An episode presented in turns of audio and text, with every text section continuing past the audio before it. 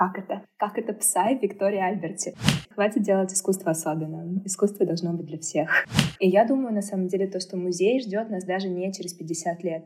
Вот вам мой влог, скриньте, приближайте, считайте работы.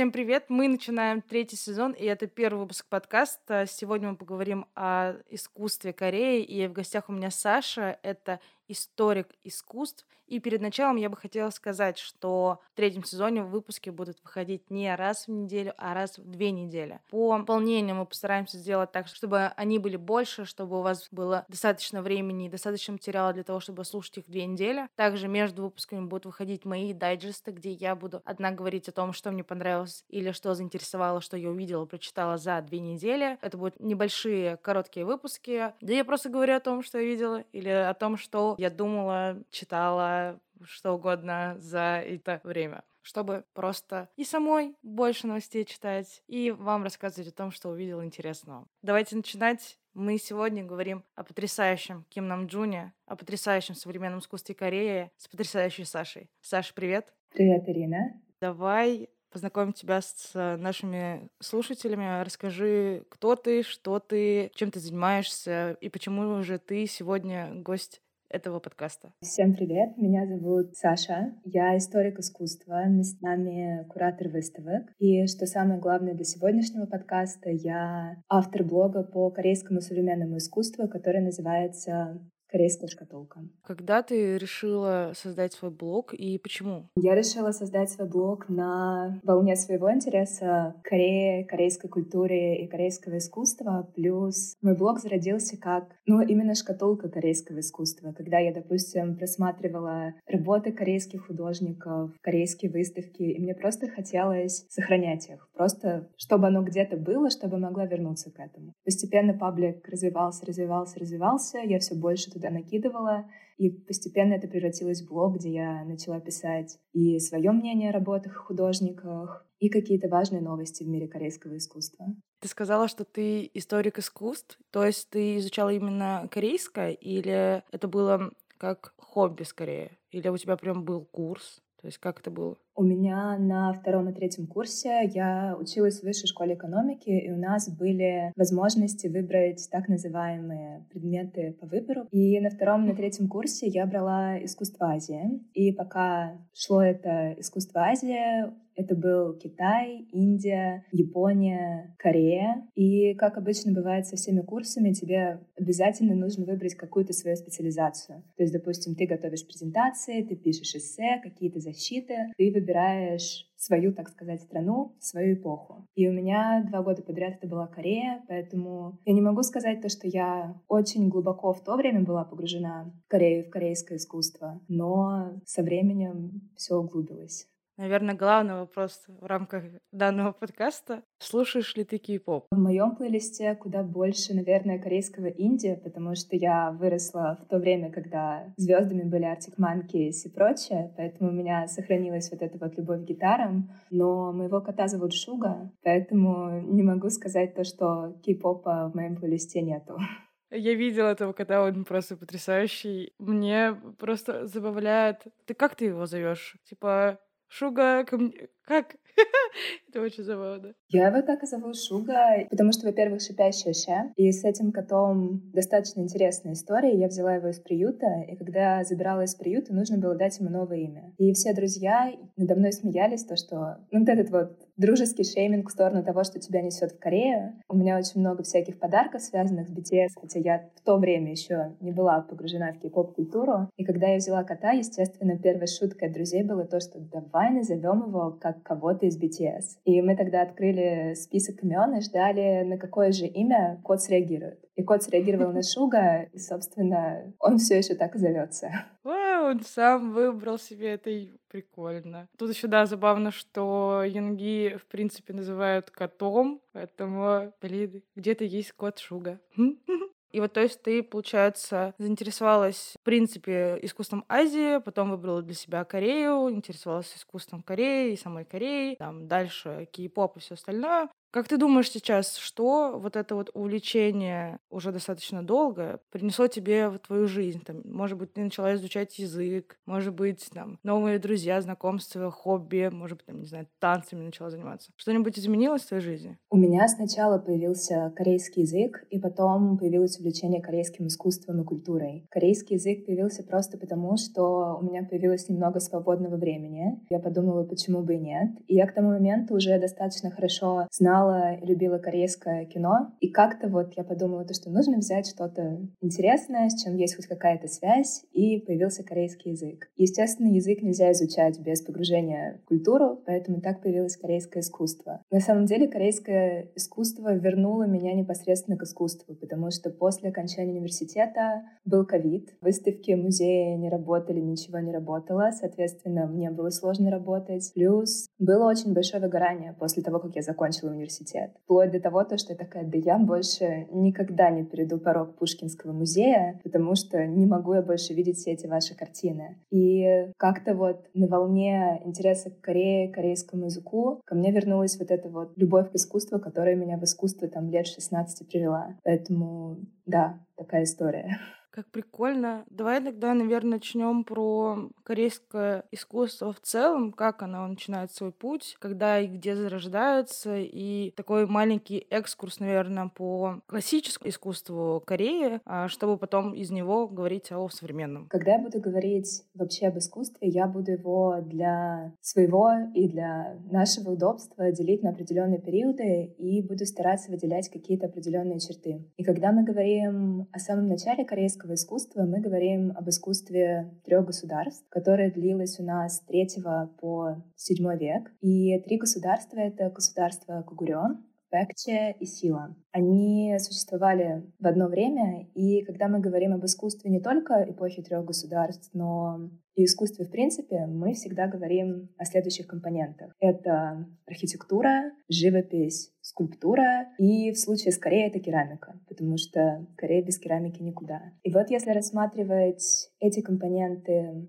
искусства трех эпох. В первую очередь, когда мы говорим про эпоху трех государств, мы говорим о гробницах, потому что это та немного архитектура, которая, ну, она не сохранилась до настоящего дня, но сохранились либо ее фундаменты, либо какие-то остатки, плюс некоторые росписи с гробниц. И, например, если мы говорим про гробницы Кугурё, росписи на стенах рассказывают о жизни правителя, который был похоронен непосредственно в этих гробницах. Когда говорим о росписи государства Пекче, а Пекче вообще государство, которое было очень хорошо расположено географически. У них все было, земли были хорошие. И поэтому, мне кажется, если посмотреть на росписи этой гробницы, у них очень сильно отличается изобразительный язык. Там все плавное, мягкое, такое солнечное очень приятные яркие цвета, потому что Пекче все было хорошо. У них было что поесть, все было здорово, все было замечательно. И поэтому у них отличается живопись с гробниц, и по большей части сюжетами для этих гробниц выступали какие-то мифологические сюжеты, нежели сюжеты про правителей. И здесь очень сильно отличается именно история с гробницами для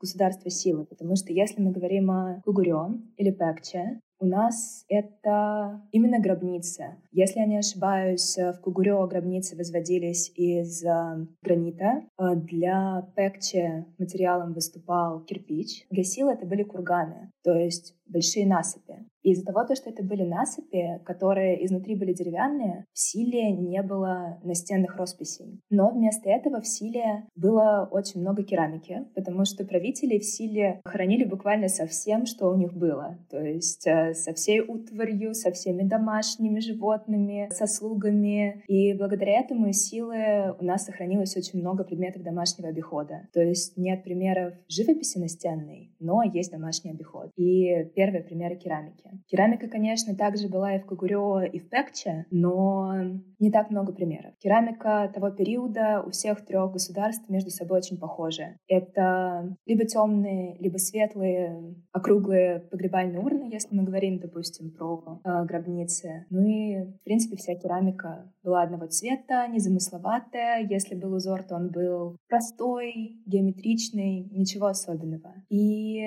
все эти три государства государства развивались примерно в одном направлении. И что очень важно для искусства эпохи трех государств, это то, что в это время на территорию Кореи приходит буддизм. И появляются первые скульптуры, связанные с буддизмом. Именно с этим периодом связано появление первых а, статуэток Будд, Бодхисаттв. И также в это время формируется очень важный иконографический образ Будды Майтрея, которая в Корее будет встречаться чаще всего. Это примерно про период трех государств. У меня нет вопросов, потому что я слушаю тебя и смотрю на гайд который подготовила для наших слушателей. Вы можете найти его по ссылке в описании, а, да, и в Телеграме, и в ВКонтакте, и где угодно. А, вы можете найти и слушать этот подкаст, ссылаясь на картинки и все остальное в презентации, которую подготовила для нас Саша, потому что искусство — это все таки то, что нужно видеть,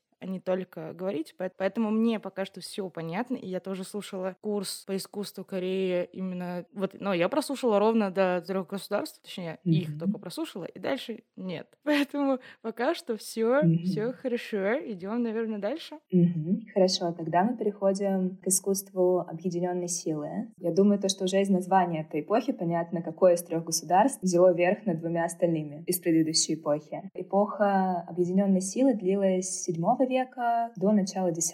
Что важно для этой эпохи? Так как из трех государств получилось одно, было очень важно показать силу правителя, то, что есть замечательный правитель, он един, ему нужно подчиняться, и в этом очень помогал буддизм, потому что по философии буддизма, которая распространилась в тот момент в Корее, император, король, он и был Буддой, поэтому было очень легко обычное население, ну, не подмять под себя, конечно, очень очень грубый термин, но было легко объединить население трех разных государств в одном. Поэтому с этим периодом у нас связано очень много буддийских храмов, которые строились в тот период. Один, наверное, из самых важных храмов, который был построен, это храм Пулькукса. У него внутри храмового ансамбля было очень-очень-очень много построек, и хранились замечательные реликварии, которые были просто украшены в одну. И оно все такое золотое, потрясающее, дышит богатством. Лучшие образцы буддийской скульптуры как раз принадлежат этому периоду. Опять же, по той простой причине, то, что буддизм помогал правителям Кореи поддерживать свою власть. И что еще очень важно, в этот момент у нас... Ну, это началось раньше, но с этим периодом связано развитие шарообразной керамики. Она была и до этого в Корее, просто именно с этого периода осталось больше всего примеров. И почему именно шарообразная? Потому что форма шара повторяет форму ступы Санчи, которая был, была возведена в Индии, по-моему, в третьем веке до нашей эры правителем Ашоки. Собственно, это просто отсылка к самому главному памятнику буддизма. Поэтому шарообразных урн у нас в тот период было очень много.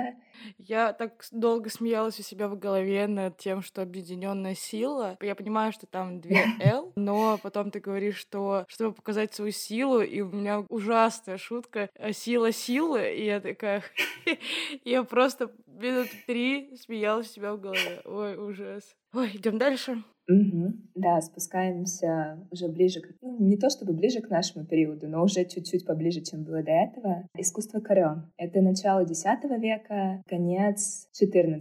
В этот период в Корею у нас приходит э, конфуцианство. И для конфуцианства, если ты знаешь, очень важна иерархия, очень важно, кто старше, кто моложе. Да, ты можешь понимать то, что это все еще сохраняется в современной Корее. И я вот буквально, наверное, пару пару дней назад натыкалась на пост на Reddit, где молодой человек оправдывает, кореец оправдывает свою маму тем, то, что она не любит его невесту, потому что у мамы в ДНК инкрустирован вот этот ген конфуцианства, и она все еще видит брак не как любовь, а как соединение двух хороших кланов. Да, это все происходит именно в период Корё. Чем еще знаменит этот период? От Корё у нас осталось очень много хороших примеров живописи именно буддийской.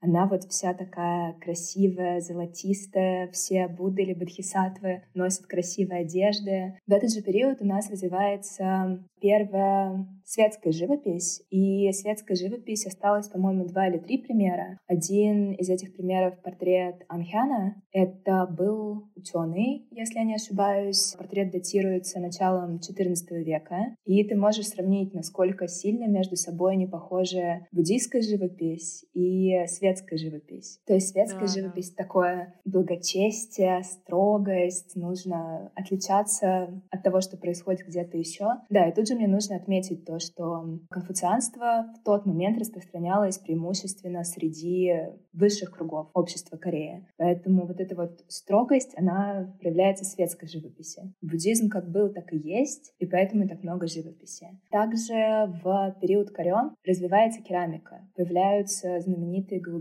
селадоны. Я думаю, то, что даже если люди очень далеко от э, искусства Кореи, так или иначе они пересекались вот именно с этой красивой голубоватой керамикой. Цвет голубой тоже неспроста. Голубой цвет напоминает цвет камня нефрита. Ну, естественно, он не такой яркий, получается, на керамике, но все равно это все делалось изначально по ассоциации с нефритом. А нефрит — это камень небожителей, то есть тоже соединение с чем-то божественным через цвет васы керамики. Ну, она действительно очень красиво выглядит. Mm-hmm. Прям вот этот вот оттенок я сначала думала, что это к морю что-то. То есть это не голубой, не как небо, поэтому думала, что это куда-то к морю, но Нефрит звучит логичнее.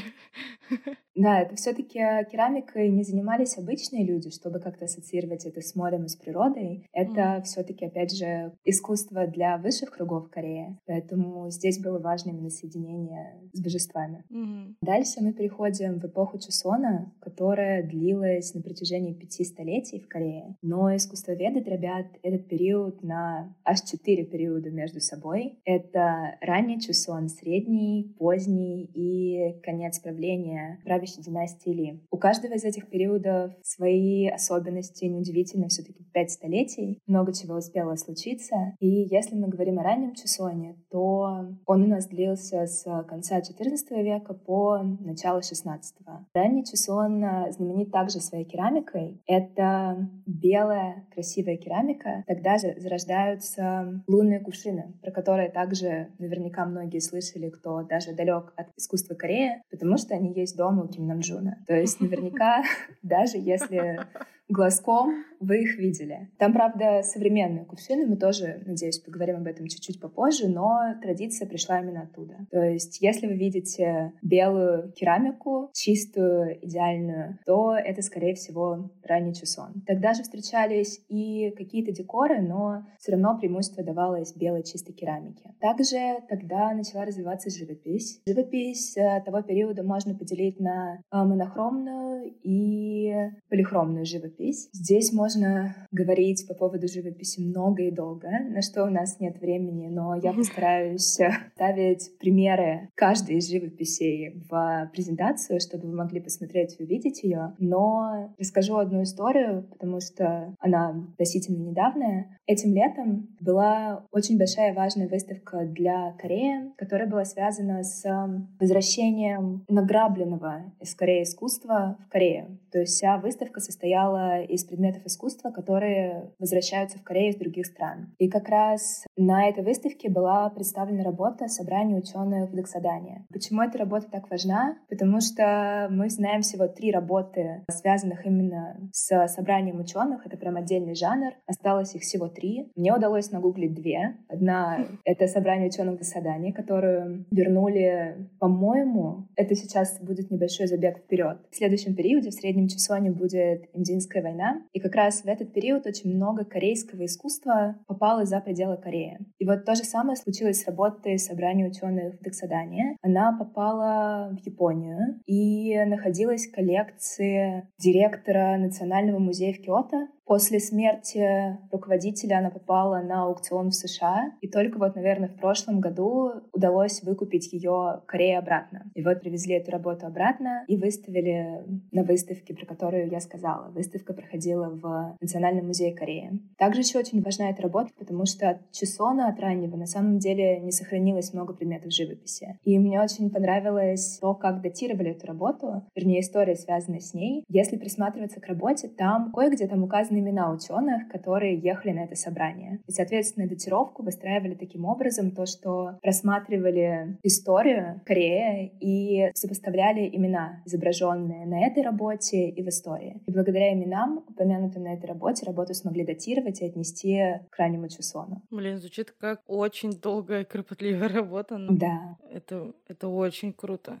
Я тоже, когда читала эту историю, думала, вау, потому что датировка — дело непростое, а тут по именам все восстанавливали здорово. После эпохи раннего Чесона, очевидно, идет эпоха среднего Чесона. Я уже упомянула, в этот период была Имджинская война, потом случилось вторжение маньчжуров. То есть это очень сложное для Кореи время, очень много войн, раздрая. Что удивительно, мы не найдем отображения этого в корейском искусстве. Преимущественно корейское искусство того времени — это природа, пейзажи и успокоение. И откуда все это идет? Это, конечно же, идет из конфуцианства. В общем, согласно конфуцианству, ты можешь служить на благо своей стране и можешь любить свою страну только в том случае, если в стране спокойно и хорошо. А если в стране неспокойно и нехорошо, ты можешь удалиться из страны, лишь бы тебе было спокойно и хорошо. Художники удалялись от всего этого балагана и войн, которые творились на территории Кореи в тот момент,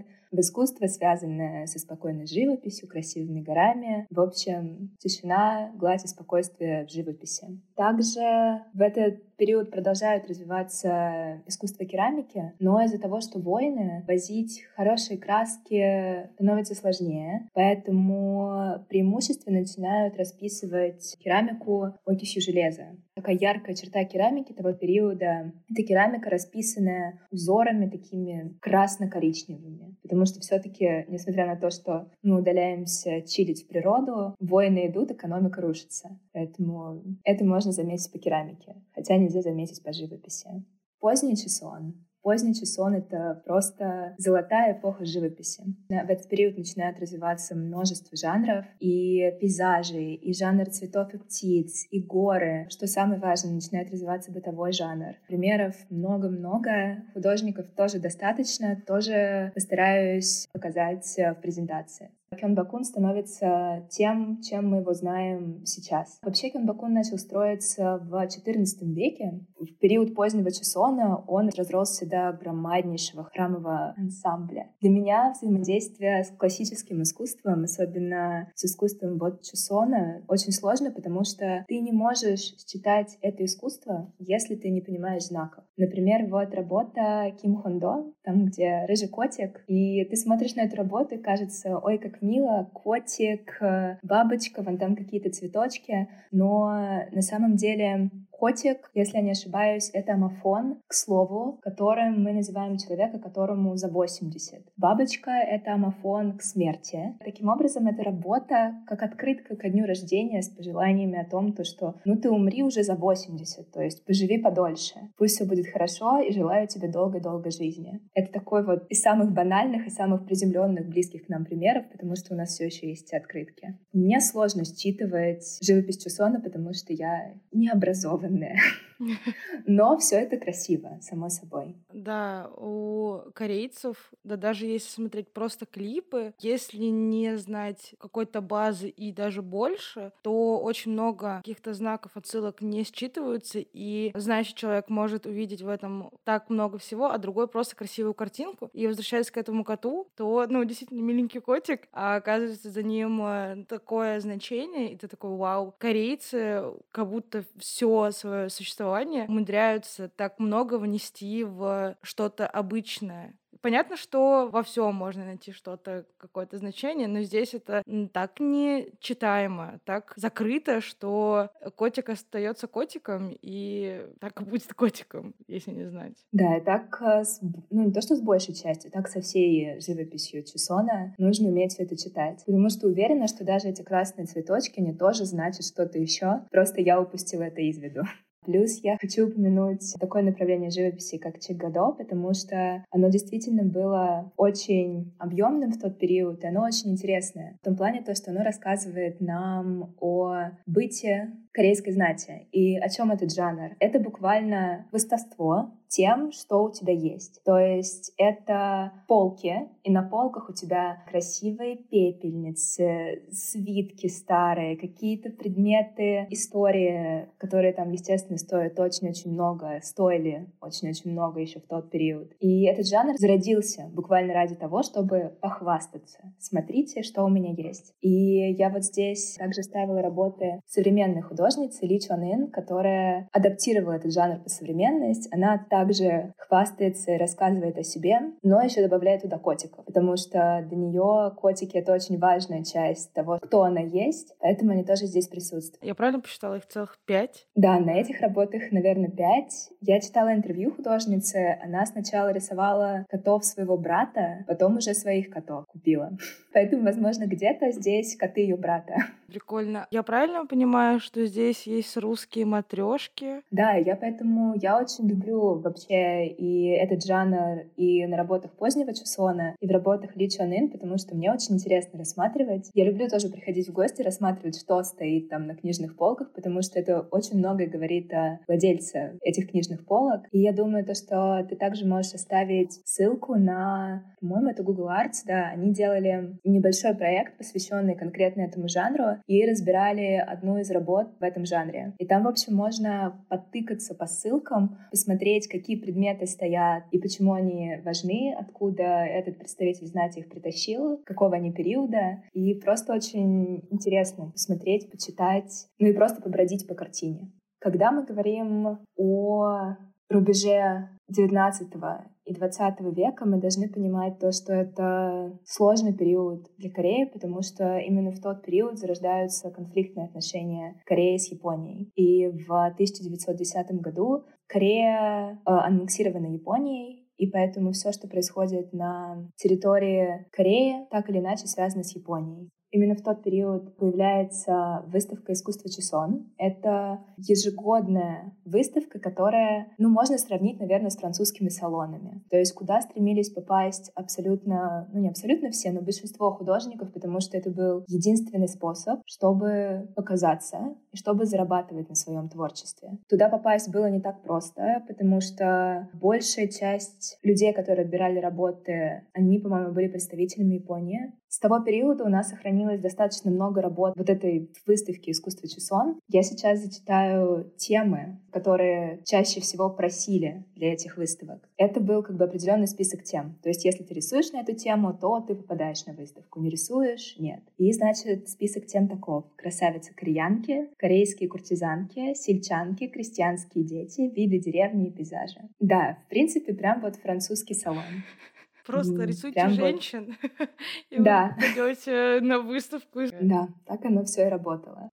Окей. Да, то есть что-то такое корейское должно было быть. И оно все довольно-таки скучное. То есть я вот прямо, когда впервые услышала об этом, у меня была ассоциация вот прям французские салоны. Вот это вот тоскотня, повторяющийся сюжет просто разным языком. И язык тоже наверняка похож. Но тут, наверное, стоит также сказать то, что к этому моменту в Корею начинает потихонечку проникать принимать западное влияние. То есть мы уже имеем, допустим, простроенную светотень, перспективу в работах. Ясное дело, что она не такая хорошая, как, допустим, в работах тех же французских художников. Но это уже не совсем чисто корейская живопись. То есть у нас есть определенные черты Запада в корейской живописи. Вот как, например, в двух портретах Хейн Сина. Ты уже можешь присмотреться к ним, и ты уже понимаешь то, что, ну, это не совсем корейское. То есть, да, здесь мы говорим по-корейски, но западного очень много. У нас появляется фон. Кстати, забыла сказать про фон. До этого фона у нас никогда не было в портретах. Просто оставался пустой. Здесь появляются какие-то декорации, лица получаются достаточно реалистичными, поэтому очень много идет от Запада. И в тот же период некоторые художники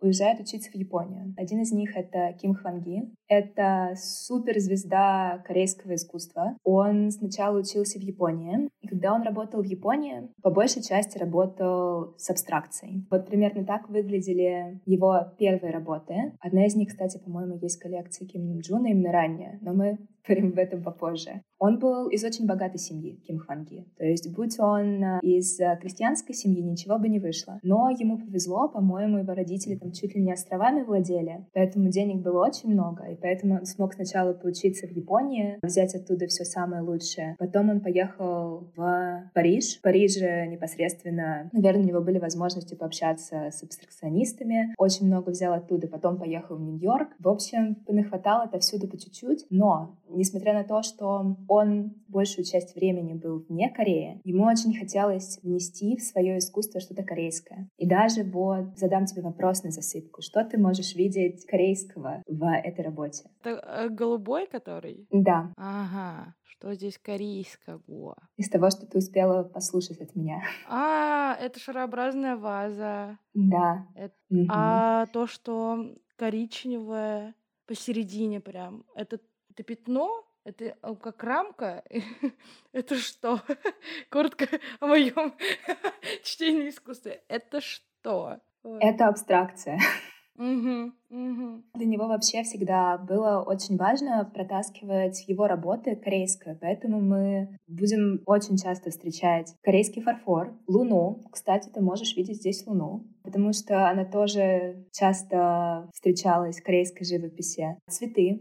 Очень часто это цветы сливы, потому что как раз в среднем часу они часто рисовали сливовые ветви. Так что здесь очень много было отсылок к корейскому, несмотря на то, что он работал вне Кореи. Почему Ким Хванги стал знаменитым? Вернее, чем он стал знаменитым? Я думаю, мы можем поговорить чуть-чуть попозже. Дальше, после аннексии Японии, я думаю, большинство понимает, что было не самое простое время для Кореи. Потом была гражданская война, еще более нехорошее время для Кореи. Поэтому здесь такой небольшой рывок на середину 50-х, когда гражданская война в Корее уже закончилась. То есть здесь мы уже подходим к искусству, которое мы, наверное, можем назвать современным. Перед тем, как мы перейдем к современному искусству, правильно ли я понимаю, что если рассматривать искусство которого до, то можно ли проследить какое-то влияние Китая, Японии, ну то есть каких-то других стран, поскольку они там все равно все рядом. И понятно, что влияние Японии было, ты про него уже упоминала, но было ли влияние до этого на корейское искусство? Конечно, было, и оно было преимущественно в буддийском искусстве, потому что все эти статуэтки Будд и Бодхисаттв, они пришли из Китая, и вообще буддизм попал в Корею через Китай, поэтому все, что у нас творилось во время эпохи трех государств, во время эпохи силы и корё, это все по вине буддизма, который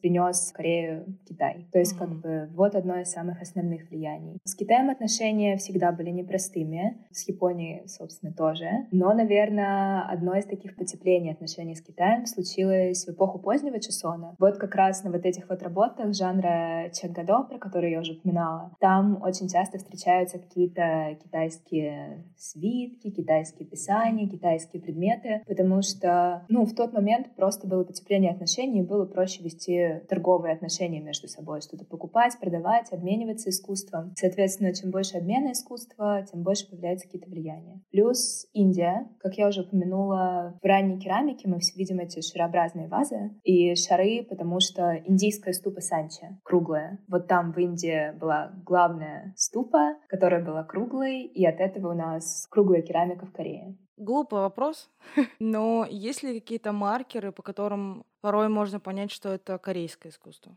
То есть смотришь такое, «Т, это точно Корея. Хороший вопрос. Понятно, что не на все здесь э, все равно везде свои течения, везде авторский стиль. Все равно же, скорее всего, что-то объединяет. Или там какой-то период, можно сказать, что там вот это вот Корея, непонятно какой период, но Корея. Лично для меня это керамика, потому что для меня ни одна другая керамика не сравнится с керамикой Кореи. Хотя как бы я не буду говорить, что я знаю керамику других стран, но я ее видела, и просто керамика, мне кажется, очень такая яркая черта Кореи. Да, кстати, опять же говоря про керамику, глазурь-то, собственно, тоже притащили из Китая. Тоже оттуда пришла глазурь, и поэтому керамика становится глазурированной. Но, наверное, это определенные черты в живописи, определенные жанры живописи.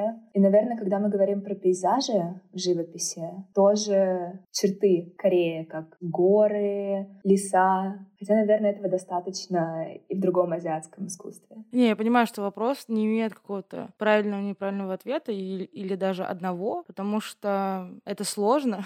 сложно определить как-то вот просто бросив взгляд. Нет, определенно и в корейском, и в китайском, и в японском искусстве есть то, почему это можно отличить от другого искусства. Я, наверное, не могу ответить на этот вопрос просто потому, что я не знаю китайского и японского искусства так хорошо. А просто вот про черты тоже очень сложно говорить, потому что я думаю, ты поняла уже, что каждый новый период что-то новое появляется, и у каждого нового периода свои черты. Дальше ты начинаешь погружаться в живопись, живописи там потом позднему чусону, куча-куча жанров, у каждого жанра свои особенности, и поэтому это такой вопрос, ну даже не для одного подкаста, даже, наверное, не для одного сезона одного подкаста. Угу. Поэтому да, здесь что-то одно такое сформулировать сложно. Но я думаю, слушатели могут могут сами покопаться, посмотреть, выявить свои какие-то характерные черты, потому что у меня есть, наверное, больше к современному искусству, конечно, относится, но у меня есть смешная теория, что как вот красота в глазах смотрящего, также и смысл, особенно современного искусства, в том, кто его смотрит. Понятно, что можно прочитать там описание, объяснение и все остальное, но, например, когда я хожу на выставки, я не очень люблю это делать, потому что первое,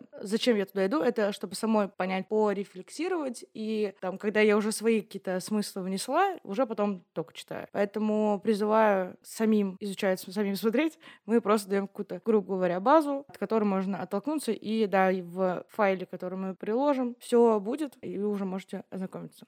Так, тогда мы говорим о современном искусстве Кореи. И когда мы говорим о современном искусстве Кореи, мы обычно говорим о периоде от 50-х до настоящего времени. Почему именно 50-е? Потому что в 50-х заканчивается гражданская война в Корее, и до этого периода Корея была аннексирована Японией, то есть не являлась независимой страной. И, собственно, как оно часто бывает после войн, как оно, например, было в моей любимой Германии, я просто до Кореи вообще в университете я занималась исследованиями поствоенного немецкого искусства, потому что всегда очень интересно, как люди, как художники пропускают в искусстве через себя этот опыт. То есть ты понимаешь после войны, что ты больше не можешь работать тем изобразительным языком, который существовал до этого. Ты больше не можешь работать с теми же самыми сюжетами, потому что все изменилось. Ты изменился, много людей вокруг погибли, тебе нужно что-то новое, ты должен найти новый путь к выражению себя. И, собственно, что можно выражать после войны? Наверное, только крики и вопли внутренние, потому что, ну, вряд ли война заканчивается такой, как хорошо пойду нарисую красивую гору. Такого не получится никогда. В Германии тоже после войны по большей части превалировало именно искусство абстракции. То есть, когда ты даже не можешь сформулировать, что ты чувствуешь. Это буквально мазок, грязь и месиво. И то же самое происходит в корейском искусстве после войны. Во многом, конечно, это заимствование из Америки. Джейсон Поллок, и вся та нью-йоркская компания, но все оно подкреплено еще войной. То есть, когда ты просто не можешь сформулировать, что именно ты думаешь. Наверное, самые яркие художники этого периода — это Юн Мин Но и Пак Сабо. Пак Сабо нам очень важен, потому что он раскроется как художник, когда чуть-чуть подуспокоится, когда вот этот вот весь ужас войны сойдет, и он будет очень ярким, когда начнет работать с искусством Тансыхва. Но мы о нем поговорим чуть попозже. Также в этот период тоже с вот этими внутренними криками, воплями начинает работать Ю Йонгук. Ю Йонгук, так же как и Пак Сабо, тоже, опять же, сейчас суперзвезды Кореи, но не в том жанре, про который мы сейчас говорим. him. Также параллельно с информелем развивается экспериментальное искусство в Корее, тоже из протеста. Ну, во-первых, нельзя работать с тем же изобразительным языком, который был до этого. А во-вторых, то, что после войны Корею в этот период не ждало ничего хорошего. Была жестчайшая диктатура. То есть там юбки отмеряли, чтобы, не дай бог, слишком короткие. Волосы тоже только определенной длины. Это я про граждан говорю. Естественно, никакой свободы слова, контроль везде и всюду. И вот, э, когда мы говорим про экспериментальное искусство, на самом деле нельзя говорить о том, что его было много, потому что понятно, чем все это искусство заканчивалось. Ничем хорошим для художников. И вот если мы здесь кого-то можем упомянуть, то это четвертая группа, которая тоже не просуществовала долго, может быть, там два или три месяца. И даже несмотря на такой короткий промежуток времени, члены этой группы постоянно менялись, потому что, ну, кого-то периодически накрывали. Четвертая группа, почему такое название? Потому что уже здесь внутри есть такое сопротивление тому, что есть в корейском обществе. Ты знаешь, как относятся к цифре 4 в Корее? Это смерть. Смерть. Mm. Вот. Соответственно, да, куча-куча всяких предрассудков по отношению к этой цифре. Поэтому, собственно, четвертая группа, чтобы бросить вызов всем. Наверное, не так было много перформансов проведено этой группой, но один из самых ярких — это были похороны, которые были проведены в центре Сеула участники группы несли гроб, а в гробу были собраны книги про репрессивные режимы. Как бы таким образом они хотели похоронить и репрессивные режимы, и, собственно, режим в стране. Далеко, естественно, не с этим гробом не ушли. По-моему, их там спустя там чуть-чуть проведения этого перформанса накрыли, и все закончилось, но попытки были. Я почему-то сразу подумала про четвертую группу. Это как четвертая группа крови, которая такая, она очень странная. У меня, у меня четвертая группа крови.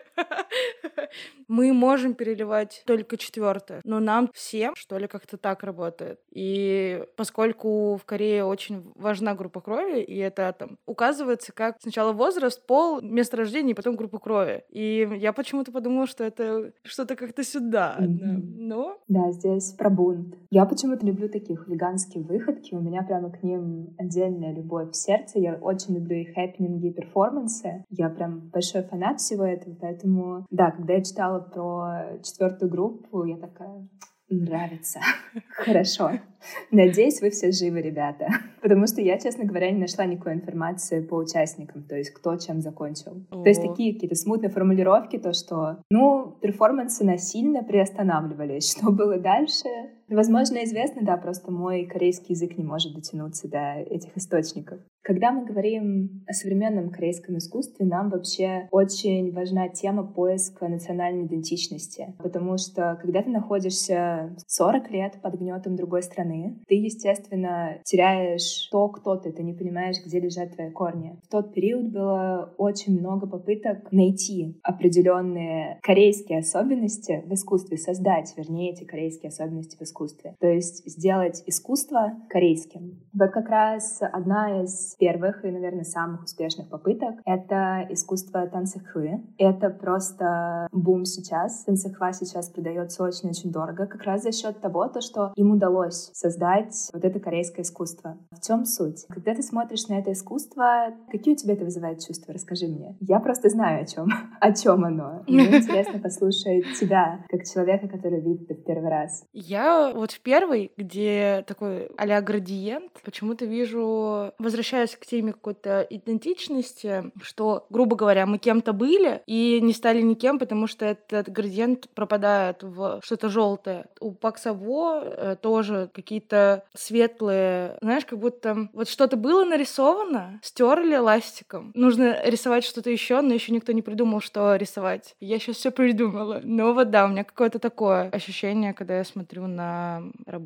Я тут хочу, да, и, и тебя, и всех, кто слушает и потом будет смотреть, предупредить то, что не пытайтесь подогнать искусство, то, как вы его видите, под то, как вам его рассказывают. Для меня искусство — это всегда штука сугубо личная, поэтому даже если вы понимаете, что у вас смысл не совпадает с тем смыслом, который закладывали изначально, не надо пытаться его подогнать. Искусство всегда должно быть для вас. Это на мой взгляд. Наверное, искусствоведы со мной не согласятся и скажут, плохо училась ты, но вот мне кажется, что так правильнее вернемся к танцехве. В общем-то, она вся о чем? Но вот даже по этим работам ты можешь видеть то, что это какие-то детальные, повторяющиеся узоры. То есть что-то, что делается очень долго, кропотливо и бессознательно. И вот как раз слово «бессознательность» здесь очень важно. Мне очень понравилось, как сформулировали искусство танцехвы в книге «Современное искусство Кореи. Ориентирование на местности». Всем очень советую прочитать. Это просто буквально must-have для всех тех, кто хочет узнать чуть-чуть обо всем. Там все очень здорово написано, приведена периодизация, имена художников. И вот как раз в этой книге они сформулировали, там просто несколько авторов, поэтому они сформулировали суть этого искусства как болезненную медитацию монаха. То есть ты буквально болезненную медитацию монаха, который пытается достичь нирваны. То есть это повторяющиеся какие-то узоры, которые ты сидишь, представляешь, и в какой-то момент ты становится бессознательным. Если просматривать работы Пак Сабо, и мы помним, что Пак Сабо начинал как художник информеля, работал с абстракцией. Сейчас он известен именно вот таким вот стилем в жанре танцехва. Я советую вообще погуглить, как он с этим работает на Ютубе, потому что не то чтобы это сложно объяснить. Давайте представим холст. На холст наносится краска, а потом поверх краски, пока она еще сырая, начинают наноситься узоры. Раз за разом, раз за разом. До тех пор, пока вот этот вот процесс нанесения узоров не будет доведен до автоматизма. То есть, когда художник уже не задумывается, куда идет рука. Просто вот как оно идет. То же самое с Кимом Хванги. Ким Хванги вообще отдельная история для корейского искусства и для современного рынка, потому что это самый дорогой художник. Самый дорогой художник, потому что одна из его работ была продана просто за сумасшедшую сумму денег. Там, по-моему, 600 миллионов рублей, если в пересчете на рубли. Короче, ему принадлежит самая дорогая работа корейского искусства. Он начинал в абстракции, но и в абстракции он очень тянулся ко всему корейскому. То есть в его даже самых ранних работах там очень много корейских элементов. Луна, керамика, ветки слив. И постепенно он приходит к вот этому стилю с точками, чем, наверное, он сейчас более известен. Здесь на самом деле тоже есть отсылка к корейскому, который не так легко считать э, человеку, который не знает об этой отсылке. Если присмотреться, все эти точки как будто бы чуть-чуть расползаются. И здесь происходит имитация бумаги ханджи. Это бумага корейская, и именно на этой бумаге, наверное, большая часть корейского классического искусства. И, собственно, здесь с помощью материалов он воссоздает вот этот эффект, когда ты капаешь краску на бумагу, и она чуть-чуть расплывается. Здесь прям вот имитация материала, который исконно корейский. То есть и здесь даже в этой абстракции кроется что-то корейское. Очень люблю Тенсакфу, я могу на нее смотреть долго, мне от нее очень... Вот я, наверное, хоть мне очень нравится цитата про то, что это мучительная медитация монаха, для меня, когда я смотрю, это, наоборот, спокойствие. Я не знаю почему. Для меня вот эта вот монотонность, она меня не тревожит, не будоражит, мне от нее спокойно. То есть я вот как слежу за этой линией, которая, допустим, идет у Пак Сабо, раз за разом вот эта волнушка повторяется, и вот как я иду за ней глазом, тем как будто, знаешь, так вдох-выдох, вдох-выдох, и я становлюсь спокойной спокойнее. И тансэкхва тоже будет нам очень важна, потому что Ким Нам Джун ее очень большой фанат. И я думаю, то, что что-то нас ждет в будущем от Кима Нам Джуна, связано с тансэкхвой. И мы об этом поговорим чуть попозже, потому что она также засветилась на обложке его альбома. А насчет спокойствия, наверное, сквозь мучение мы и должны приходить к спокойствию, не к тревожности, к спокойствию. И как раз-таки вот эти вот повторяющиеся линии, они приводят к умиротворению. Но для этого нужно хотя бы одному человеку сильно пострадать. Да, ты, ты очень хорошо это собрала.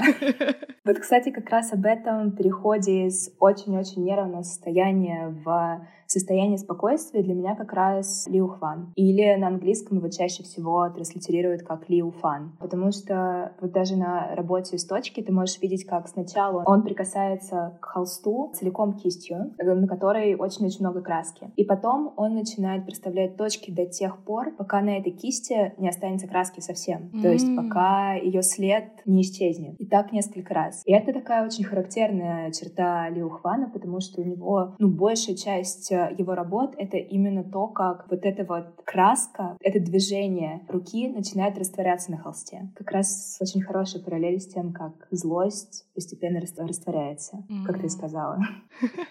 Но я очень люблю Люди появляются. Да, появляются люди. И почему появляются люди? Потому что, ну, здорово придумали Тенцихву, всем нравится. Но для того, чтобы понимать, почему Тенцихва корейская, нужно чуть-чуть в нее вдуматься. И, естественно, пошло очень много критики, то что, да блин, Тенцихва для умных людей, а что же остается нам? А если я не хочу думать, а если я не хочу медитировать, что же мне оставаться без искусства? И вот э, на этой волне негодования, ну, не то чтобы на волне негодования, негодование к тансэкхве, в принципе, на волне того, что должно быть какое-то еще искусство, появляется 민중 미술. Дословно с корейского народное искусство. Это по большей части какие-то зарисовки, плакаты про жизнь обычных рабочих, обычных крестьян, критика на общество как раз элиты, критика на общество зарождающегося консюмеризма. В общем, все, чтобы быть обычными, простыми людьми. Мне это искусство очень сильно напоминает русское искусство, ну, типа вот Дайнеки, представляешь, вот эти вот большие плакатные полотна, очень плоские, все про людей, все такие прямо как мы. Только у Дайнеки эти люди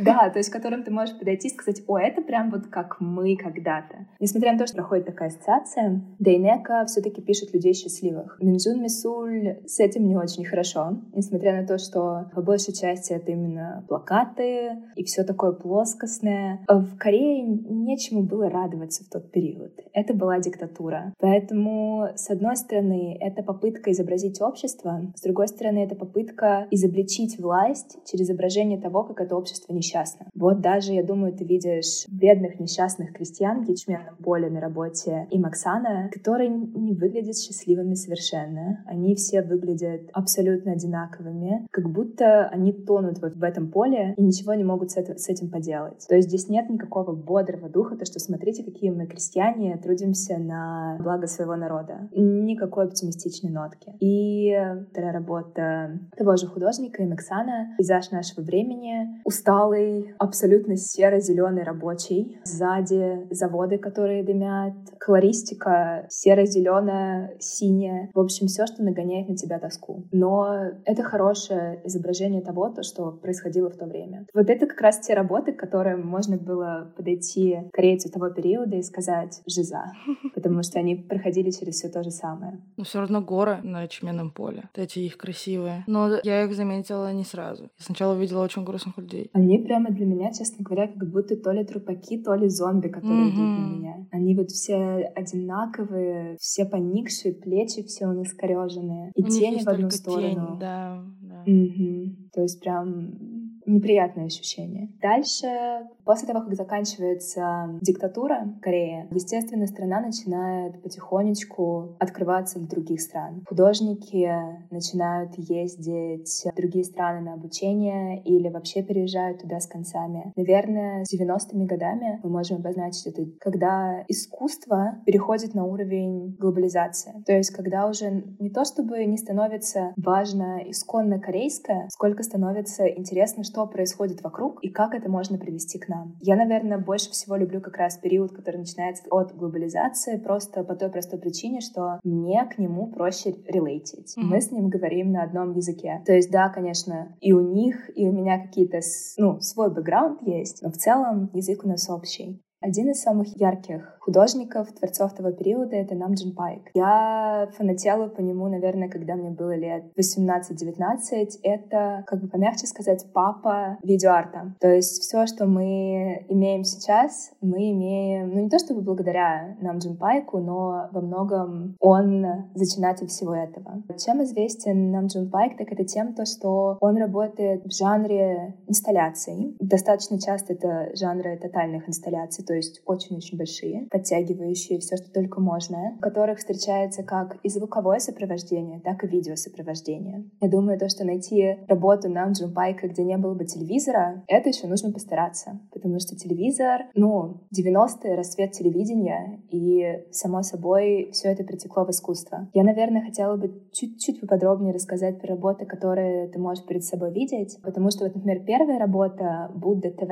она тоже несет в себе какую-то часть корейского, потому что все-таки Будда, буддизм, а все, что у нас было в Корее. В чем суть? Мы видим статуэтку Будды, который сидит и смотрит на себя же в телевизоре. То есть на телевизоре ты можешь видеть камеру. Камера записывает Будду и транслирует его на телевизор. То есть Будда находится в бесконечной медитации и созидании самого себя же. Ну прям вот истинный буддизм. И этих Будд у Намдзун Пайка очень много. Он просто каждый раз менял, допустим, модель телевизора или Будду, но достаточно большая у него эта серия. Не могу объяснить свою любовь конкретно к этой инсталляции, но вот почему-то прям вот люблю эту серию работ. Дальше эта работа «Чем больше, тем лучше». Она просто долгое время находилась в реставрации, и, по-моему, сейчас ее выставили то ли в музее Виктории Альберта, то ли, то ли в Лос-Анджелесском музее искусств, но об этом тоже чуть попозже. Она приурочена к Олимпийским играм. И здесь э, телевизоры, и телевизоры вещают сетку передач из разных стран. То есть человек может подойти к этой башне, находясь в одном месте, он может одновременно находиться во многих разных других местах. Наверное, сейчас для нас в эпоху интернета это, ну, типа, мы такие, ну да, мы вообще-то к этому привыкли, нам нас ничем не удивить, но тогда это было здорово. И плюс эта башня, ну, даже вот по соразмерности человека и башни на фотографии ты можешь прикинуть ее размеры, но башня очень-очень большая.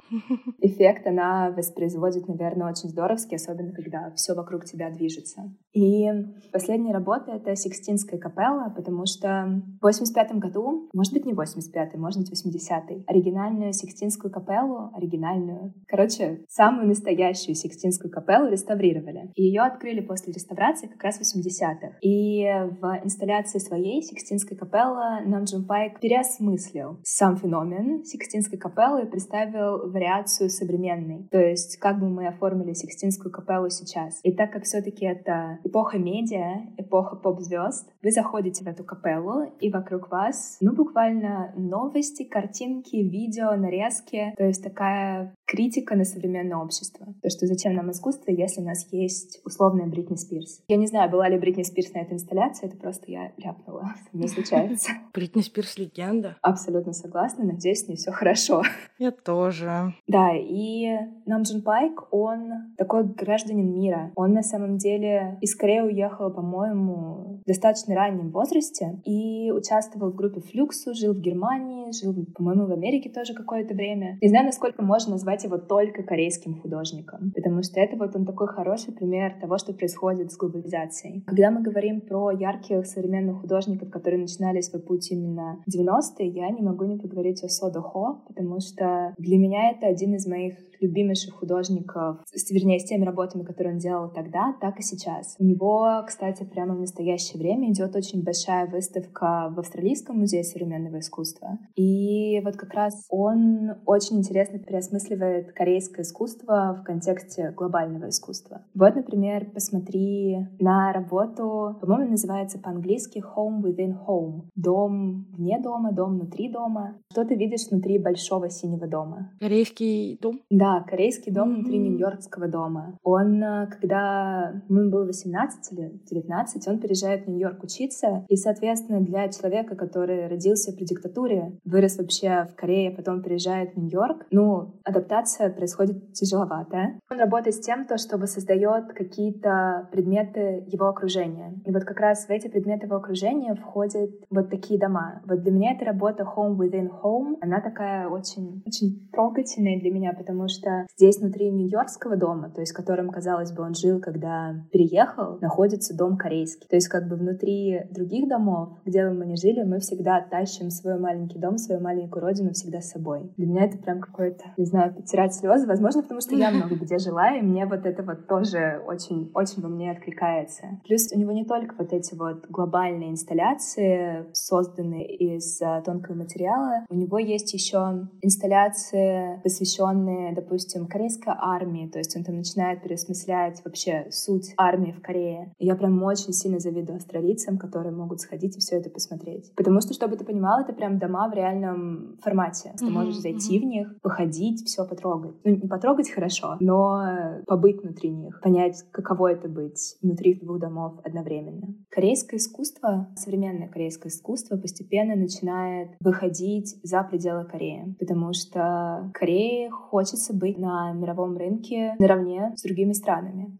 принципе, она может на это претендовать. Из самых таких, наверное, крупных событий последнего времени в искусстве, именно в рынке искусства, в выставочном деле, можно назвать проведение крупной выставки «Фриз» в Сеуле. «Фриз» изначально, по-моему, лондонская выставка, проводилась в Лондоне, и еще какое-то одно место у нее было, но не помню, не буду врать. То, что ее привезли в Сеул, это очень и очень почетно. По-моему, там было более 100 международных галерей, то есть галереи, которые работают по всему миру. Европа, Америка. Они все привезли свои работы на куплю или продажу в Корею. И мало того, что вот это вот международное супер-супер элитарная ярмарка современного искусства приехала в Корею, так Фриз еще совместили Киафом. Киаф — это корейская интернациональная выставка искусства. В общем, выставка корейского искусства, ярмарка. Она проводится с 2002 года, то есть уже практически 20 лет. В этом году она прям вот буквально шла бок о бок с Фризом в одном пространстве три дня.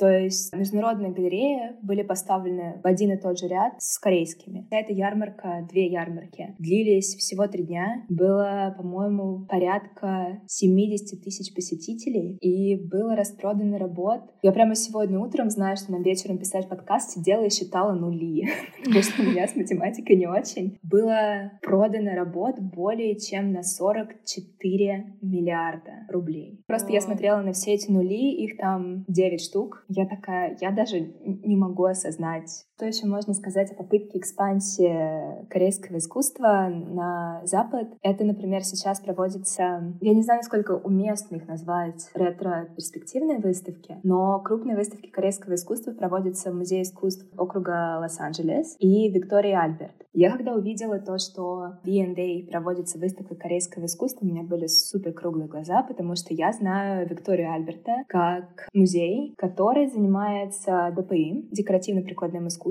и несовременностью. Почему глаза были круглыми? Потому что ты можешь видеть фотографию с выставки Виктории Альберта. Mm-hmm. Выставка называлась «Халю». Это выставка, допустим, начало ее. Там выставлены по одному, два, три предмета из классического искусства, но это доходит вплоть до псая и э, игры в кальмара. Mm-hmm. Для меня это просто вот представить то, что у тебя там стоит манекен псая Виктории Альберте, сложно. То есть то, насколько корейское искусство постепенно захватывает мир, это, конечно, потрясающе. Но все равно у меня, вот я даже сейчас говорю, я думаю, блин, как это? Как это Псай Виктория Альберти? Типа, я не ханжа, но Такое чувство немного есть, да. Это очень круто. Это прям, зная, что Сай стрельнул в каком 2012 и вот мы в 23-м говорим о том, что он в музее, и вообще люди знают о Халю. Вау, Вау. Я быстренько вкину тему из-за того, что я веду подкаст. Подкаст я, по сути, веду из-за того, что действительно корейская индустрия очень сильно и мощно, быстро выходит на мировую арену. Очень много о чем можно говорить, очень много что можно изучать. И вот не так давно был чемпионат мира по футболу, и мне подруга присылает сообщение, что ты видела, что сборная Кореи выиграла там в матче. Такая, да, я видела, и вообще давайте уже перестанем удивляться, что Корея где-то кто что-то выигрывает. Надо признать, что мы во веке Кореи, когда они просто захватывают, кажется, уже все сферы. Понятно, что в футболе они там не дошли куда-то далеко, но тот факт, что это произошло, это такой вау, вау. Я очень сильно радовалась. И когда мне еще такие сообщения проходят, такая, дэм, мы изучаем что-то очень важное.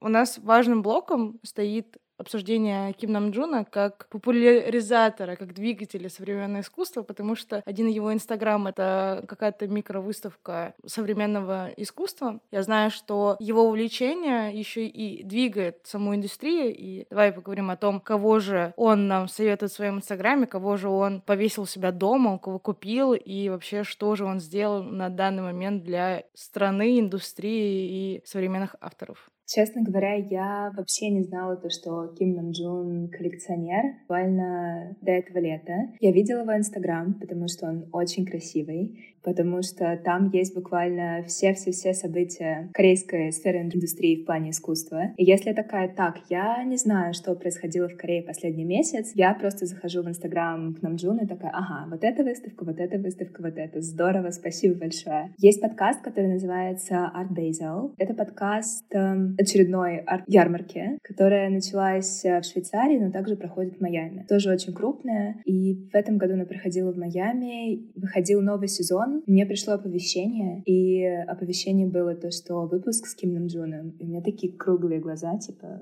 будут говорить о BTS, будут о чем интересно говорить, потому что, ну, этот подкаст преимущественно об искусстве. И когда я включаю, для меня это было настолько интересно и необычно слушать то, как он пришел к истории коллекционирования, и то, как он выбирает и почему. Я очень советую послушать всем этот подкаст. Он не длится много, буквально, наверное, минут 30. Английский там хороший. Можно понять даже, наверное, на B1, B2. Так что, если вам интересно, послушайте обязательно. Он начал коллекционировать, согласно этому подкасту, не так давно, буквально 5-6 лет назад. Желание коллекционировать и вообще как-то продвигать корейское искусство у него появилось, когда он был в туре по Америке. Он сходил в Чикагский музей искусств, посмотрел и подумал, почему он не может вспомнить ничего такого же важного и значительного в корейском искусстве. Мне очень понравилась эта искренность искренность, потому что, как ты, кстати, упомянула, то, что когда ты идешь смотреть выставку, тебе кажется, что ты должен быть очень подготовленным, то, что ты должен знать все, считывать каждый, mm. каждый момент. И это делает искусство, ну, таким элитарным, элитарным видом да. развлечений. Поэтому мне очень симпатизирует то, что он признался, что ничего не знал об искусстве корейском в тот период. Плюс то, что он так открыто постит это в Инстаграм. То есть обычно это порицается, то, что ты сходил на выставку, сделал пару фоточек и ушел. Но он так очень красиво промоутит искусство, и даже если фанаты пойдут делать просто фотографии по пятам Ким Наджуна, они все равно придут в музей, они все равно посмотрят искусство, все равно насмотренность раз за разом будет возрастать. И для меня это вот просто отдушина, потому что я очень бешусь того, насколько мир искусства — это закрытый мир. Поэтому то, что Намджун делает, это большой респект ему.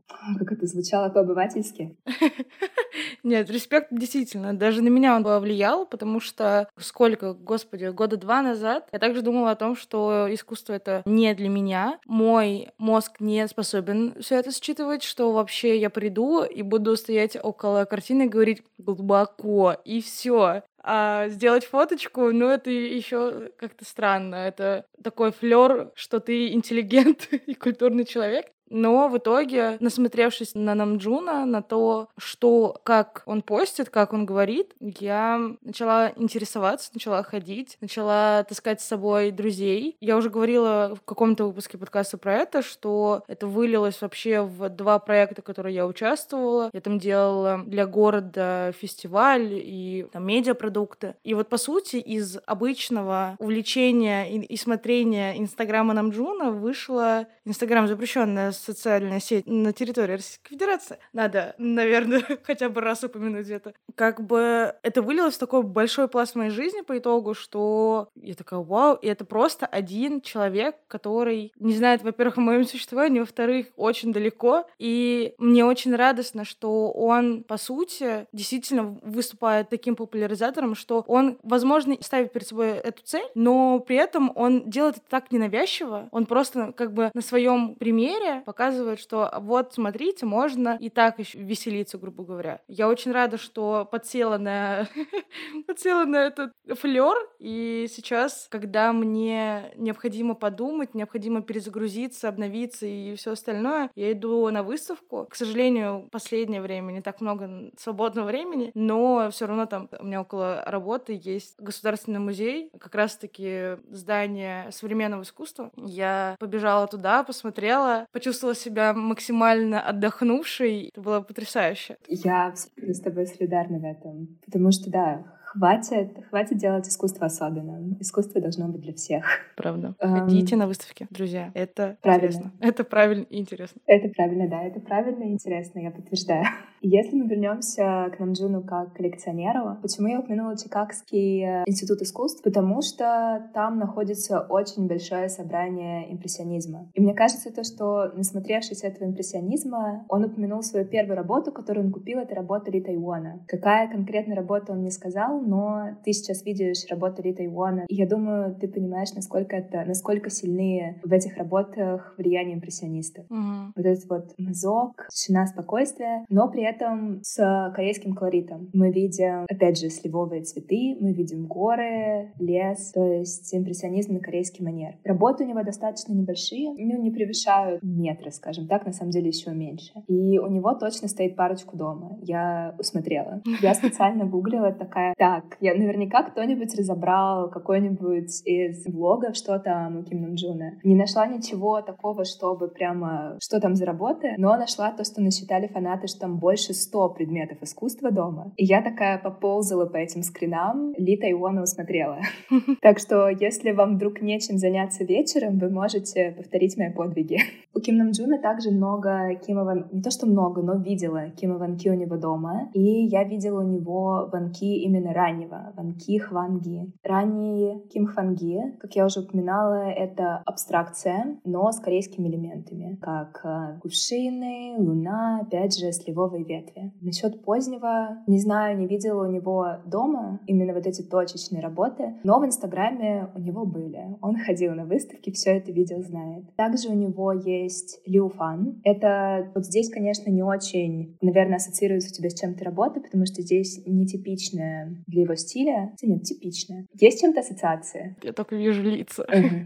Да, это Лиу Фан, который брал кисть и от э, точки насыщенного цвета шел к цветению. Как ты видишь, здесь тот же самый его цвет, синий, и вот эта вот уходящая насыщенность от яркого к исчезанию вообще. Лю Фан на самом деле один из самых востребованных художников сейчас. Вот он был очень широко представлен на вот этих ярмарках, которые я упоминала, на Фризе и Киафе. Очень много, очень плодотворный художник. Плюс он еще живой, то есть он еще творит. Поэтому надеюсь, что творить еще будет долго и будет также продаваться и на Запад, и внутри Кореи. Один из самых любимых художников Намджуна — это Юн Хёнкин. Все, кто слушал альбом Индиго, вы наверняка видели работы Хёнкина на обложке Индиго. И, если не ошибаюсь, первая песня этого альбома также посвящена Хёнкину. Угу. У меня вообще такой мэч странный получился с этим альбомом. Я еще там до Нового года говорила о том, что он мне не заходит, потому что я понимаю, что нужно поймать вайп. Вайп Намджуна вот это вот, когда нужно остановиться, словить момент и прочувствовать. К сожалению, к концу особенного года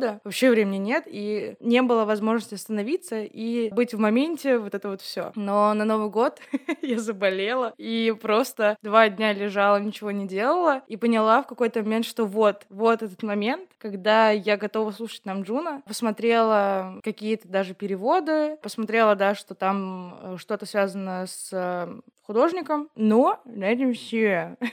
Единственное, что меня связывает, это да, что я прониклась, но только в больном состоянии. Сейчас я могу его слушать просто, но мне нужно было именно момент входа словиться. Не, у меня на самом деле примерно такая же история с этим альбомом, только наоборот. Ты смогла в него войти, когда заболела, а я когда выздоровела. Альбом mm. вышел тогда, когда я болела очень сильным атитом, который длился две с лишним недели. И я такая, да как так? Вышел альбом Намджуна, а у меня атит, я не могу надеть надеть нормальные наушники. Поэтому я очень долго ждала момента, чтобы его послушать. И вот это вот ожидание, оно скрасило, наверное, сам альбом, потому что такая, наконец-то я дорвалась. Я, наверное, мало что смогу сказать про первую песню. Намджун в подкасте высказал очень интересную мысль, почему, собственно, он склоняется к коллекционированию всего, и почему так симпатизирует художникам. Потому что ему 30, да, будет, или 30 уже? Нет, наверное, 30 есть, 30 еще нет. 30 еще нет. Если Джуну, mm-hmm. то... Да, да. Там ну, это их общем, система, как... господи, я до да, сих пор да, путаюсь. Да. Но, наверное, он уже близится к 30. Да, да, это, это 100%. А, и он а, как раз в подкасте высказывал свои страхи по поводу того, то, что для него возраст 30 — это возраст того, когда тебя спишут из кей-поп айдолов. Потому что как только тебе 30, ты никому не нужен. Ты больше не можешь ни танцевать, ни выступать как следует в полную силу. И поэтому для него этот возраст прям был очень-очень страшной цифрой. В то время как для художников, мы сейчас, если будем говорить о художниках, которых даже ты видишь здесь, мало кто пришел к своему стилю даже в 40 лет. Обычно это случается вот, ну, в пределах 45-50. Это уже когда ты прошел школу жизни, у тебя есть опыт, ты рисовал в куче других стилей, но свой найти — это занимает время. И поэтому для художника 30 лет — это вообще не возраст. 30 — ты еще никто. А вот 50-60 — это уже совершенно другое. Я думаю, что Намджун находит в этом какую-то отдушину. Он упомянул то, что когда он покупает работы художников, ему очень льстит эта мысль, то, что после их смерти их искусство продолжает существовать. В то время как с музыкой такой уверенности у него не возникает. А вот в искусстве есть. Я только вспоминаю Пушкина памятник, что вот это вот я памятник себе воздвиг не рукотворный, и молва там не закончится, извините, цитирую не полностью и не точно. Почему-то, ну нет, я понимаю, почему музыка, допустим, в его представлении может не остаться, поскольку, господи, мы живем сейчас в таком мире, что такое перенасыщение контента, вероятность и вообще уверенность в том, что к твоей музыке будут возвращаться, особенно когда там пройдет очень много времени, она минимальна. Художникам вообще, в принципе, к какому-то вот этому высокому искусству, которое там идет э, уже сколько веков, есть уверенность, потому что как минимум ты возвращаешься к тому, что было уже давно сделано. А к музыке, ну, это только, не знаю, классической. А как мы знаем, он делает не классическую музыку. Понятно, что там фанбаза есть, и я очень хочу верить, что в 50 я еще буду возвращаться к кей-попу и слушать, говорит, эх, вот какая ж я была. Это все равно будет не то, и меня удивляет то, как он рефлексирует и приходит к таким нестандартным стандартным размышлениям, что вот я ближусь к какому-то возрасту, почему ты думаешь, что его спишут? Мальчик мой, да, мы тебя еще лет 10 хотим послушать. Но то, что вот он, увлекаясь искусством, как бы, возможно, он даже пытается приложить к этому руку, к сохранению следа этих людей, которым он сам вдохновляется. И, возможно, действительно ищет в чем-то этом свой новый путь, потому что все равно коллекционеры — это престижно. И прикинь, будет там лет через 50 музей имени Ким Намджуна, где просто выставляется вся его коллекция, и к нему приезжают там еще какие-то выставки. Вау, это же это мощно, это круто, и такое бы существовало долго. И опять вот этот вот след более реален в пространстве временном, чем музыка, к сожалению. Ты мне прямо спойлеришь мои следующие слова. Sorry. Uh, that's quite okay. Мы сейчас с тобой посмотрим еще на некоторых художников, которых коллекционирует Намджун. И я думаю, на самом деле, то, что музей ждет нас даже не через 50 лет. Я думаю, что это случится ближе, в ближайшем будущем. Он также упоминал это в подкасте. И он там уже даже упомянул то, что типа два этажа. И я такая, наверное, наверное, у него уже что-то есть в уме. И у него получится очень хороший музей конкретного искусства. Потому что, смотри, мы сказали, ладно, Ли Тайван, может быть, не очень вписывается в общую канву того, что он коллекционирует. Но... Ну, так, а, первая попытка еще. Лю Фан. Угу. Да-да, обживается. Да, да. Юн Хан Кин. Дальше у нас идет Либе. Это все люди, которые так или иначе сопричастны с танцехвой. Ему очень, видимо, нравится этот жанр. Мне кажется, Либе у него очень много дома. Я видела это даже не на последних влогах и на интервью ранее. Фотографии у него в Инстаграме из дома. Либе достаточно. Либе тоже мастер, который все еще творит в настоящем времени. Все работы сделаны из угля. Почему уголь? Потому что художник, так же, как, допустим, и Содохо, уехал в какое-то время из Кореи. Тоже, по-моему, это была Америка. И он был там настолько беден, то, что ему, ну,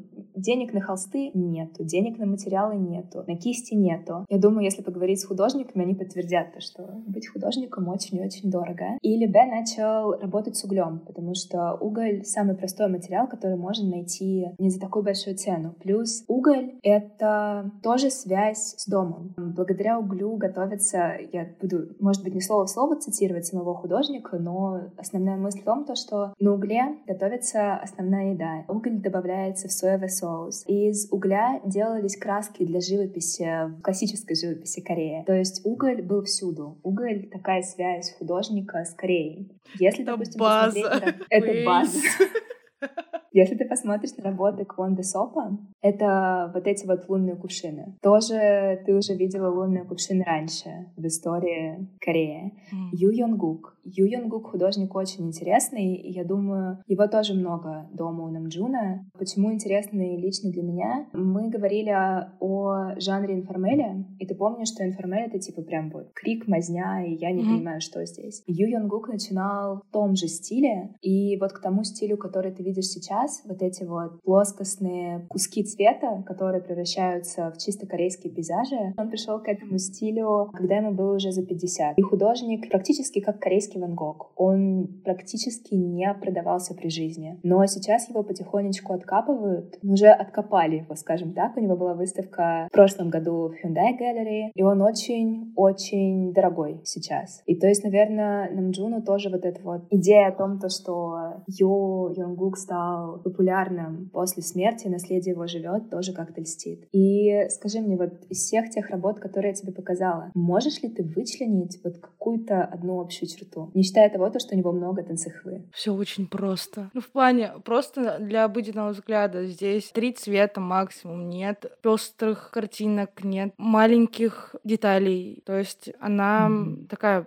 грубо говоря, реально простая. Мне нравится красная. У Ю Янгука мне нравится, mm-hmm. когда солнце появляется из ниоткуда. Я его сначала даже не заметила. Да, такой тонкий-тонкий mm-hmm. оттенок красного. Казалось бы, прям вот сплошняком, но проявляется. Я тоже очень люблю Ю Юнгука, вот именно поздней работы. Я помню даже, когда я в первый раз увидела его работы информеля и увидела, что подписано Ю Юнгук, я была такая, чего? Вы уверены? Может быть, вы описались? Я просто не могла поверить, то, что человек, который уже в позднем возрасте пришел вот к такому спокойствию, вначале творил то, что он творил, но как бы поствоенное время тяжелое. Для меня в работах, э, которые покупает Ким Нам Джун, общность такая. У него все очень корейское. А. То есть у него нет работ, которые не связаны с национальным корейским колоритом. Здесь всюду прослеживаются корейские вещи. Конечно, у него есть и не корейские вещи дома, но из того корейского, который есть у него дома, можно составить потрясающую экспозицию, начиная от 50-х, заканчивая настоящим временем. И это уже солидная коллекция выходит. То есть это прям вот ретро-перспектива буквально там из пять работ на каждый период, который мы сейчас с тобой проговорили. Угу. Честно говоря, не думаю, что он будет их прятать, как это делают известные всем Чабали. Но и то они уже потихонечку выставляют свои работы, всюду дают их там в аренду для каких-то выставок. Но я думаю то, что надеюсь, то, что в ближайшие лет 10 что-то должно появиться, связанное именно с его именем и с его коллекцией. Потому что система в том, как он покупает и что покупает, прослеживается. То есть это не просто рандомный набор работ.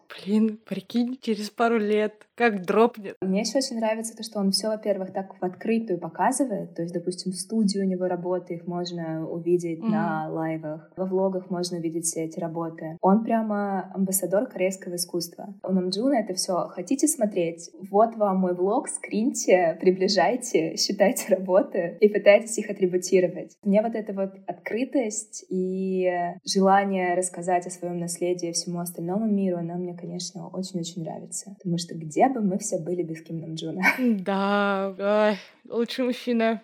Ой, я сейчас так резко вспомнила звук из ТикТока, где My name is Kim Nam Jun. Ой, лучший звук. Господи. Я вспомнила, что ты мне говорила про то, как он, грубо говоря, продвинул одного из авторов, просто купив mm-hmm. работу. Да, есть такая история, не знаю, насколько она правдива. Есть художница Сон Джари. Она тоже начала работать в Корее, у нее какая-то очень-очень страшная судьба. Она очень плохо развелась с мужем, у нее отобрали детей, ей пришлось решилась уехать из Кореи во Францию, и во Франции она как бы стала художником окончательным, где сформировался ее язык. Но так же, как и большинство остальных корейских художников, примерно с такой же историей, ну, как бы уехавших из Кореи куда-то за рубеж, во всех ее работах прослеживаются какие-то корейские элементы. И ее работы, по-моему, следующие после Кима Хванги поставили рекорд по цене. И согласно, по-моему, это был Корея Джунган Дейли, или, может быть, The Korea Times, я не помню, mm-hmm. кого была эта инфа, но где-то из этих газет по весне. После того, как Ким Нэн Джун сфотографировал эти работы и выставил их у себя в Инстаграме, цена на Сёнджари поднялась. Я не знаю, насколько это правда, потому что не видела исходную цену, но вот в газетах писали. Но если это Korean Time, то хочется верить, что они проверяют источники, и это не кей-поп кейк, господи, вот этот вот ужасный на русском языке издание, где просто... Там даже не слухи, там люди сами придумывают. Поэтому хочется верить, что да, что он и так руку приложил к продвижению всей... Да ладно, не всей индустрии, ну хотя бы одного человечка. И очень даже успешно, если это вторая по стоимости. Блин, как попросить нам Джона репостнуть мой подкаст? Это возможно? По-братски отправить в ДМ. Просто ссылочку, не нужно даже ничего подписывать, просто ссылочку и все. Я думаю, мы взлетим сразу же. Кстати, знаешь, еще с какой мыслью сижу все это время? Поскольку я очень много молчала в выпуске, я также много молчала в выпуске про кино и тоже просто сидела, впитывала, потому что мне очень интересно. И здесь также, и вот почему я вспомнила тот выпуск, там мы говорили о том, что кинорежиссеры уезжали в Америку, и, к сожалению, у них там ничего не получалось, они возвращались обратно и делали что-то культовое. А здесь как будто тоже история про то, как авторы уезжают в Америку и другие страны, и все так же тоскуют по родному дому. Я просто задумалась о том, что насколько это другой язык, плане, что режиссеры, когда уезжают э, в другую страну, они делают что-то на языке местном, то есть, например, на английском, и пытаясь внести туда свои какие-то корейские взгляды, ценности на другую почву, они просто не получаются. Ну, там было много факторов, просто не получилось. А здесь, как будто уезжая, действительно, они забирают с собой этот маленький корейский дом, все так же творят, напитавшись опытом коллег из других стран, у них получается пытаются найти свой стиль, ну, найти свой язык и стать популярным, известным, просто хорошим автором уже там за границей. И как по-разному это работает. Я вот сижу уже два часа об этом думаю. Наверное, мне здесь нужно добавить то, что, наверное, так же, как и с корейскими режиссерами. Кстати, кто не слушал выпуск, послушайте. Это один из моих любимых выпусков подкаста. Я просто очень люблю корейское кино. И я прямо слушала с очень большим удовольствием. Корейские художники, про которых мы сейчас говорим, когда они уехали за рубеж, они не стали популярными за рубежом. Они стали популярными и то спустя время в своей собственной стране. То есть, наверное, когда мы говорим даже вот о Ю Йонгуке, Ли Бе, даже Сён Джаре или Ким Хванги, для западного мира это все еще имена, которые мало что значат. Если ты, наверное, занимаешься чисто западным искусством, ты не почувствуешь их следа там. Поэтому я думаю, что здесь такая же история история. То, что это ценно в Корее, потому что здесь есть корейский язык. И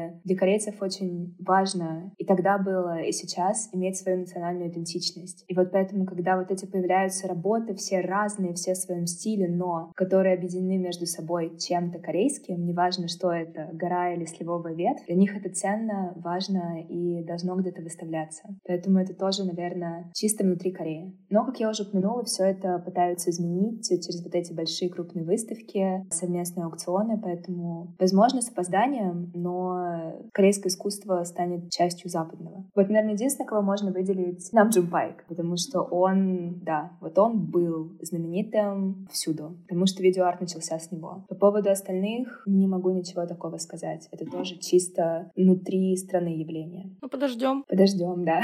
С надеждой будущее. Думаю, не так придется долго ждать, но мы подождем и посмотрим. Господи, звучит, как будто я обиделась на весь мир западного искусства. И такая, ну, вы подождем, подождем, вы выкусите. Вы еще поймете, да. Забавно. Давай, наверное, перейдем к последнему блоку. Просто блок рекомендаций про то с чего начать, если хочешь не просто на уровне чувства понимать корейское искусство, а как-то с большими навыками и знаниями приходить и смотреть, и куда приходить. Хотя бы смотреть в интернете как и понимать, что показывает Ким Нам Джун, то можно почитать. Ты уже упоминала книжку, давай просто продублируем, там, что можно посмотреть. Я упоминала книгу «Современное корейское искусство. Ориентирование на местности».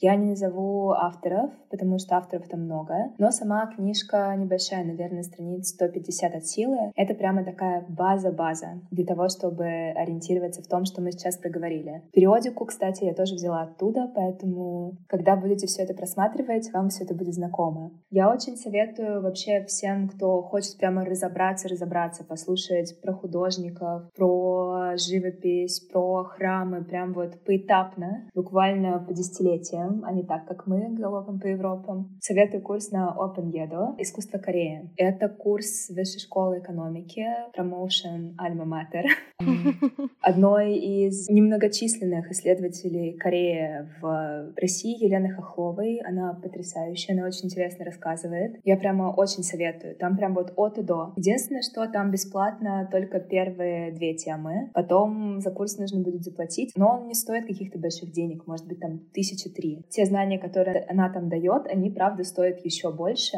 Поэтому, если вот вы понимаете, что вам хочется, чтобы вам и показали, рассказали, она еще все показывает. Если интересно искусство классической Кореи, помимо курса, а курс покупать не хочется, можно почитать книги. Наверное, такая самая база — это история искусств Кореи Глухаревой. Она легко гуглится. Также есть книги Виноградовой и Новиковой, но они целиком по искусству Азии, то есть там Корея, Япония, Китай. Они как так называются, по-моему, Виноградова образы Кореи, Китая, Японии. У Новиковой там искусство Корея, Китай, Япония. Там везде небольшие блоки по корейскому искусству, но как бы для базы тоже будет достаточно. По поводу современного искусства, многие корейские галереи делают свои YouTube-каналы. То есть можно к ним зайти. Если вам, допустим, интересен какой-то художник, вы можете прогуглить имя художника. И наверняка галерея, которая его представляет, сделала какое-нибудь небольшое с интродакшеном или с интервью этих художников. Это прямо хорошая рабочая схема. Плюс есть очень хороший сайт Korean Artist Project. Это проект, существовал в Корее. И это проект про современных художников. Суть проекта заключалась в том, то, что на протяжении каждого года они отбирали художников и делали выставки в каких-то галереях. И что самое приятное, вы можете найти всех художников, которые участвовали в этой программе, на этом сайте, почитать их биографии, почитать на них критику, посмотреть их работы, которые вы вряд ли где-то еще найдете. И самый большой бонус — вы можете посмотреть виртуальные выставки. Это Класс. прямо засмотреться. Художников там много, наверное, в пределах ста. Так что если вам интересно современное искусство, прямой путь туда. Твой блог. А, ну конечно.